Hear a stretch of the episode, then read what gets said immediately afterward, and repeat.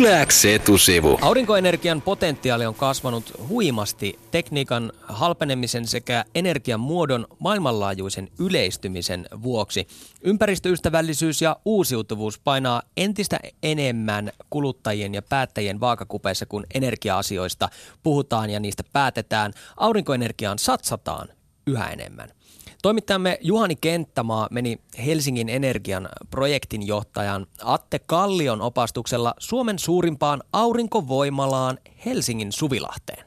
Siellä sirisevien vaihtosuuntaajien varjossa otettiin selvää, että miten se aurinkovoimala käytännössä oikein toimii. Eli toimintaperiaate on hyvin yksinkertainen, että katto on täynnä paneeleita ja auringon valo tulee paneeliin ja paneeli muuttaa sen tasavirraksi ja sitten tota, se tulee se tasavirta tähän inverterille ja tämä sitten muuntaa sen ikään kuin verkkoon sopivaksi vaihtovirraksi sen aurinkopaneelin tulevan tasasähkön, eli hyvin yksinkertainen. Minkälainen toi niin aurinkopaneelin rakenne tätä nykyään on? Miten se oikein toimii itsessään se paneeli? No niitä on monenlaisia eri, eri tekniikoita, mutta tämä on ihan tämä kiteinen pii on, on se, mitä kaupallisesti nykyisin eniten käytetään. Että se on kustannustehokkain tällä hetkellä. Niin, eli se siis kerää sitä auringon lähettämää voimaa, energiaa itseensä varastoon ja lähettää se sitten niin kuin verkkoa pitkin eteenpäin vai miten se toimii? Joo, se muuttaa se saman tien sen valon, eli se ei, ei tavallaan varastoi, mutta aina kun valo tulee siihen paneeliin, niin se, se muuttaa sen sähköksi sen valon.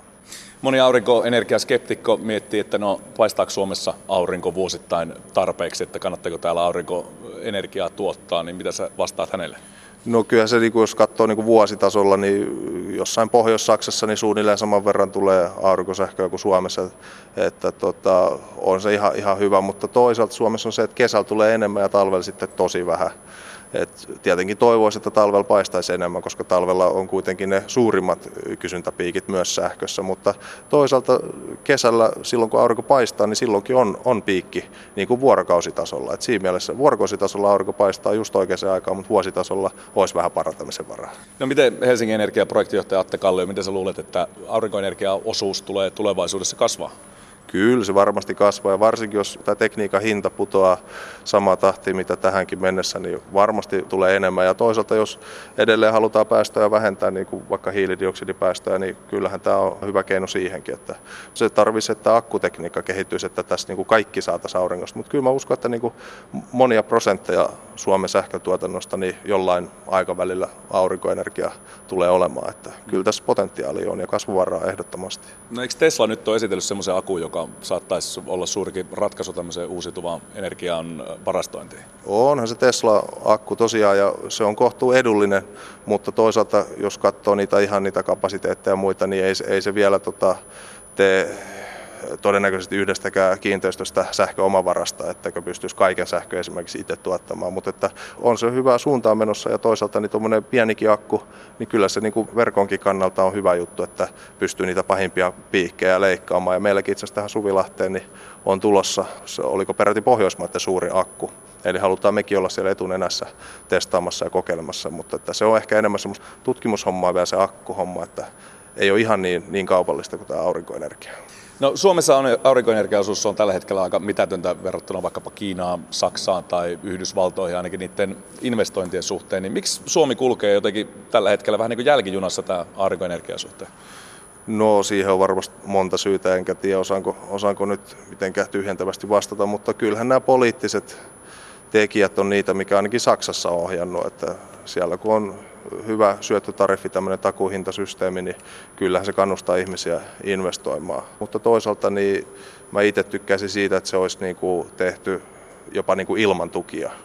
Että ihan, ihan kaupallisesti ja sille, miten asiakkaat haluaa. Että meillä, meillä on se asiakaslähtöisyys hirveän tärkeää ja haluttaisiin, että myös tässä aurinkoenergiassa mentäisiin asiakkaiden halut edellä. Mm. No sä et ole poliitikko, mutta mä kysyn ihan henkilökohtaista mielipidettä, että minkä takia kuitenkin hiili- ja ydinvoimaan tässäkin maassa satsataan, vaikka meillä on uusiutuvaa energiaa kehitettävissä vielä jälkipolvillekin?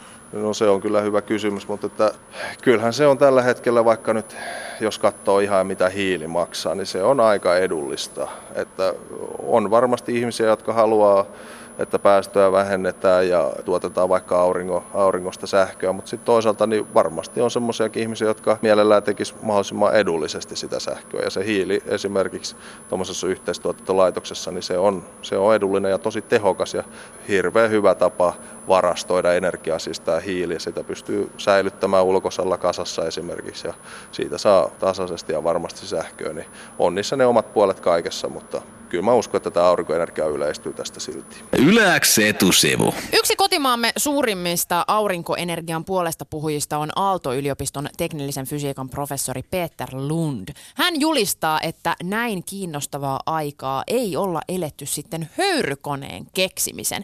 Mutta onko aurinkoenergiasta vielä ratkaisemaan oikeasti kaikki maailman energiaongelmat?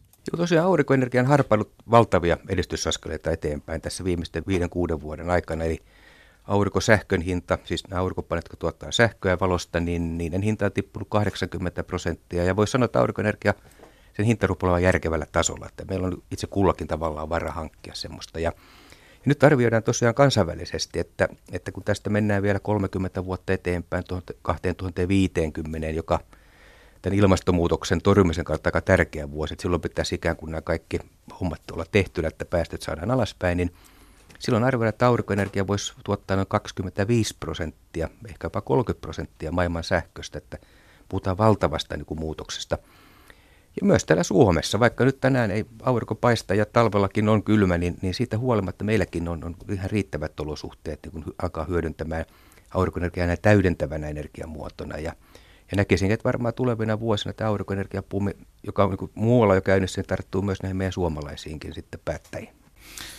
No onko Suomen hallitus tehnyt siis todella typerän päätöksen lisätessään tähän maahan ydinvoimaa? Suomessa tuntuu vähän nyt siltä, että me tukeudutaan aina niin kuin näissä päätöksissä aika perinteisiin asioihin.